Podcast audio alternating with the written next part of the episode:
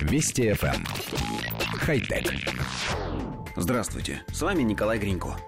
Китайские химики разработали эффективный метод по преобразованию полиэтилена в жидкое топливо – в случае, если новый процесс получится запустить в промышленных масштабах, люди смогут радикально сократить объемы пластмассового мусора на планете.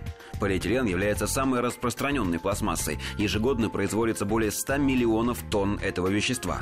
Из-за высокой инертности полиэтилен почти не реагирует с другими материалами, что увеличивает сроки его разложения в природе до сотен лет.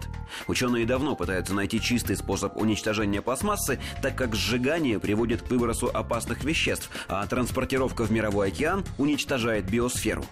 Чжэнь Хуан из Китайской академии наук и его коллеги представили итог четырех лет работы. Они создали метод разложения при температуре всего 150 градусов с добавлением дешевого органометаллического катализатора, например, петролейного эфира с иридием.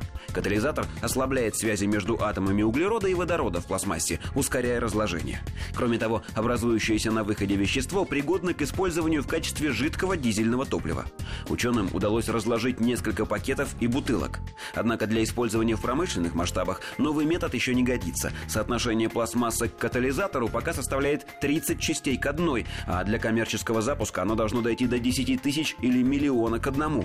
Также нужно будет заменить иридий, редкий и дорогой металл платиновой группы, на что-то более дешевое. Коллектив редакции нашей программы сразу же вспомнил пресловутый пакет с пакетами, имеющийся, как утверждают, в каждой российской квартире. Если сложить все эти запасы и превратить в жидкое топливо, мы, пожалуй, вновь сможем занять место ведущего мирового поставщика энергоресурсов. Шутки шутками, а плохо разлагающийся в природе полиэтилен действительно является большой проблемой. Экологи постоянно напоминают об этом. И если страны с передовой экономикой стараются снижать объемы его производства, то все остальные, включая родину изобретателей Китай, пока не так активны в этом вопросе. Будем надеяться, что вскоре положение вещей изменится, и пластиковый пакет станет большой редкостью, а особенно ценные экземпляры будут выставляться в музеях. Хотя... Вести FM. Хай-тек.